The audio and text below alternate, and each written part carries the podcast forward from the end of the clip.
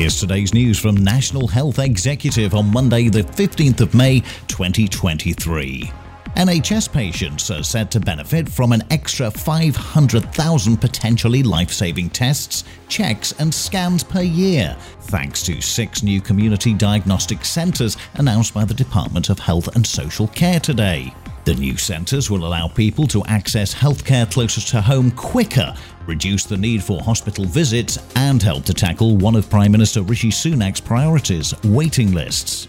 The government has launched a new campaign to mark Mental Health Awareness Week, encouraging the public to get active. The initiative is backed by a variety of public figures, including BAFTA award winning comedian and actor Tom Davis, as well as NHS and TV doctor Ranj Singh. And more than £20 million has been given to nine evidence synthesis groups by the National Institute for Health and Care Research to investigate gaps in research. The researchers believe their work will help policymakers make more informed decisions with focuses including healthcare, public health, and social care. And that's the latest. Don't forget to like and subscribe to make sure you receive every new bulletin and check out our website, nationalhealthexecutive.com.